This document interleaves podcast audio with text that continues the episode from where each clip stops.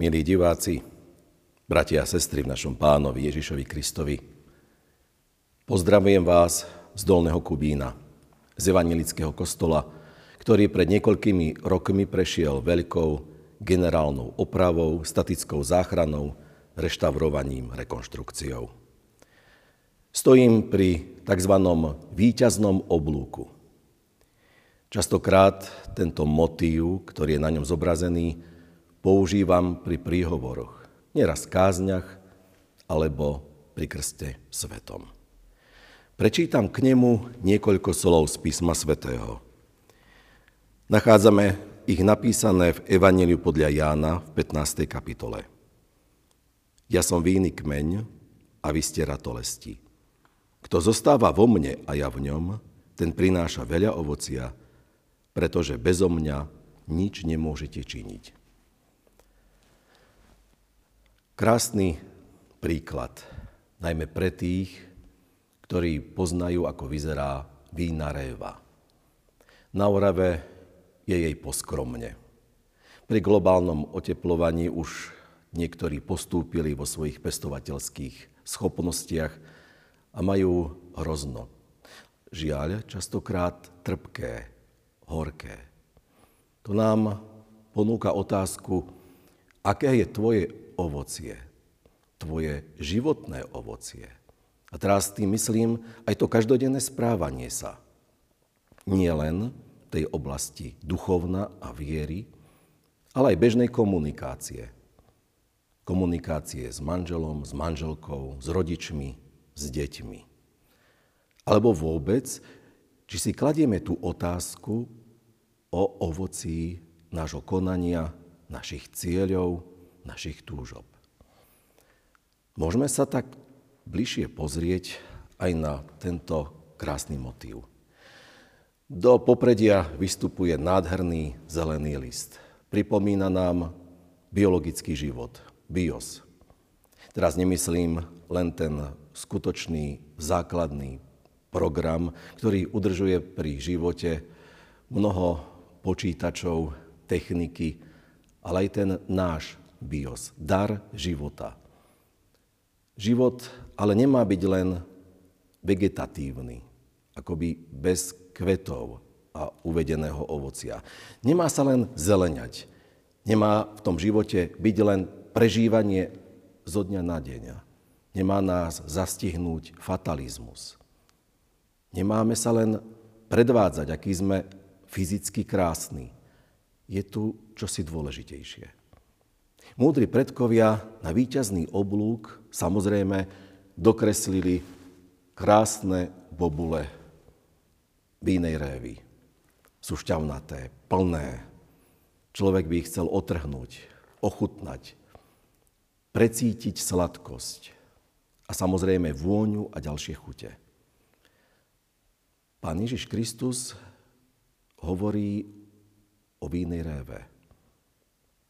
Hovorí o kmeni, do ktorého je možné sa navrúbľovať, napojiť.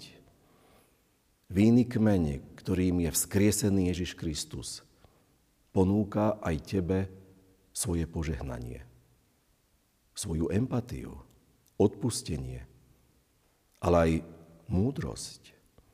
Zároveň i vieru, lásku, nádej. Vidieť ďalej ako za horizont svojho problému, alebo žiaľ aj smrti. Priniesť ovocie viery, to bola otázka v prvotnej církvi. Aby kresťana bolo vidieť. Pravoslávni kresťania hovoria, že kresťan vonia. Áno, máme na to i adekvátne verše v písme svetom, aby jednoducho kresťan priniesol čosi zaujímavé pre spoločnosť. Môžeme pokračovať obrazmi. Má byť soľou zeme, svetlom sveta. Má byť, hoc v malom, i tou štipkou kvasu, aby z múky mohlo byť cesto, z ktorého sa upečie voňavý chlebík. Aj tu je ten obraz Máme ho trochu vyššie. Naplnené klasy, obilie. Evokuje to nie len ten chlieb každodenný, nielen tú myšlienku a skutočnosť, že Boh sa o nás stará, ale zároveň i to, že Ježiš Kristus zostupuje ako pravý chlieb. Áno, obrazne povedané, Ježišom Kristom, jeho evaníliom, duchom sa môžeme a máme sítiť každý deň. Pán Ježiš Kristus hovorí o sebe ako o vínom kmeni. Ale iba ten, kto zostáva v ňom, prináša bohatú úrodu, hojnú, zrozumiteľnú, sladkú, voňavú. Nie náhodou tu máme umiestnenú aj krstiteľnicu. Práve tu, pri nej, odriekame slova ustanovenia Krstu Svetého. Práve tu vnárame do Božej milosti deti i dospelých. Podľa toho, akým spôsobom neskôr, ak neboli krstení, začínajú vnímať, že len ten život biologický, ten len nestačí. A zároveň sa tu stretávame s nádejou a túžbou rodičov nemluvniat, ktoré chcú to dieťa, môžeme povedané, i zasvetiť, oddať tej Kristovej milosti do Božej náruče. Zároveň víťazný oblúk poukazuje na to, že Kristus je ten víťaz, ten, ktorý nás zahrňa tým životom i životom väčným. A my môžeme ísť spolu s ním, dokonca i pri sviatosti Večeri Pánovej. Opäť hrozno ako víno, obilie ako chlieb, ako krv a telo Ježiša Krista. Môžeme prechádzať týmto životom a zároveň o to viac prinášať hojnú úrodu. Nie je to jednoduché, ale je to veľmi potrebné pre naše rodiny, pre církev, pre spoločnosť. Iba ten, kto zostáva v Kristovi, to dokáže. Nie z vlastných síl, ale z požehnania, ktoré dostávame každý deň ako vzácný dar Božej milosti. Amen. Pomodlíme sa. Pane Ježiši Kriste, chceme si pripomenúť, že sme do Teba navrúbľovaní, napojení sme cez tvoj kmeň na životodárne vody, na tú miazgu života. Života nielen fyzického, ale aj duševného, duchovného. Prosíme, ak sa neraz cítime vyschnutí, strápení, nech si vieme i cez obrazy Tvojho slova alebo cez motívy, ktoré nachádzame trebárzi v tomto chráme, pripomenúť, že Ty si sa vydal za nás, aby sme mali život a život v hojnosti. Veríme, že Ty si prítomný a Ty práve zostupuješ ako ten chlieb každodenný. Pri tejto príležitosti prosíme aj o ten chlieb fyzický, prosíme za prácu, prosíme za postať, prosíme dávaj požehnanie tým, ktorí v neľahkom období prišli o zamestnanie. Nie je jednoduché vnímať dar požehnania, ak človek má naozaj to minimálne pre život. Ale o to viac môžeme vidieť to bohatstvo, ktoré nám Ty dávaš. Dávaj nám preto ten zrak uvidieť Tvoju prítomnosť tú tvoju veľkosť duchovných darov. A zároveň aj my, ak sa hlásime k tebe ako kresťania, nech máme na pamäti to, že máme byť aktívni, že máme presahovať tú svoju malosť, egoizmus, máme byť nápomocní pre církev, spoločenstvo, církevný zbor, predovšetkým pre domácich viery, ale máme pristúpiť s milosrdenstvom ku akémukoľvek človeku. hoc tomu pútnikovi z ďalšieho podobenstva, ktorý padol lotrom do rúk, bol ozbíjaný a doráňaný. Možno spoločnosťou ten odsudzovaný Samaritán, ten, od ktorého sa to najmenej očakávalo, pristúpil a pomohol. Možno aj my sa cítime ako slabí, o to viacej sa môže prijaviť Tvoja sila a požehnanie.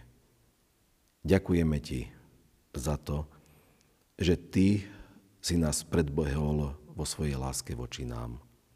Nech o to mocnejšie zotrvávame v Tebe, nech sme vnorení do Tvojej lásky.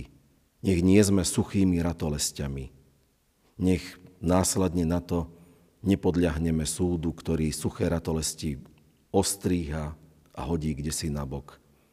Nech dokážeme priniesť bohatú úrodu v našom živote. Vďaka Ti, Bože, za to, že Ty nám dávaš túto možnosť. Amen.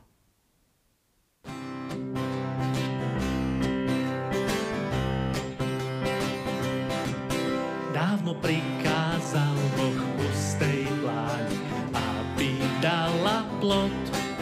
On nás rozsial ako zrno z dlani z juhu po východ. Ako rozsievač nás rozsial všade na guľatú zem. O tom vie, čo bolo je a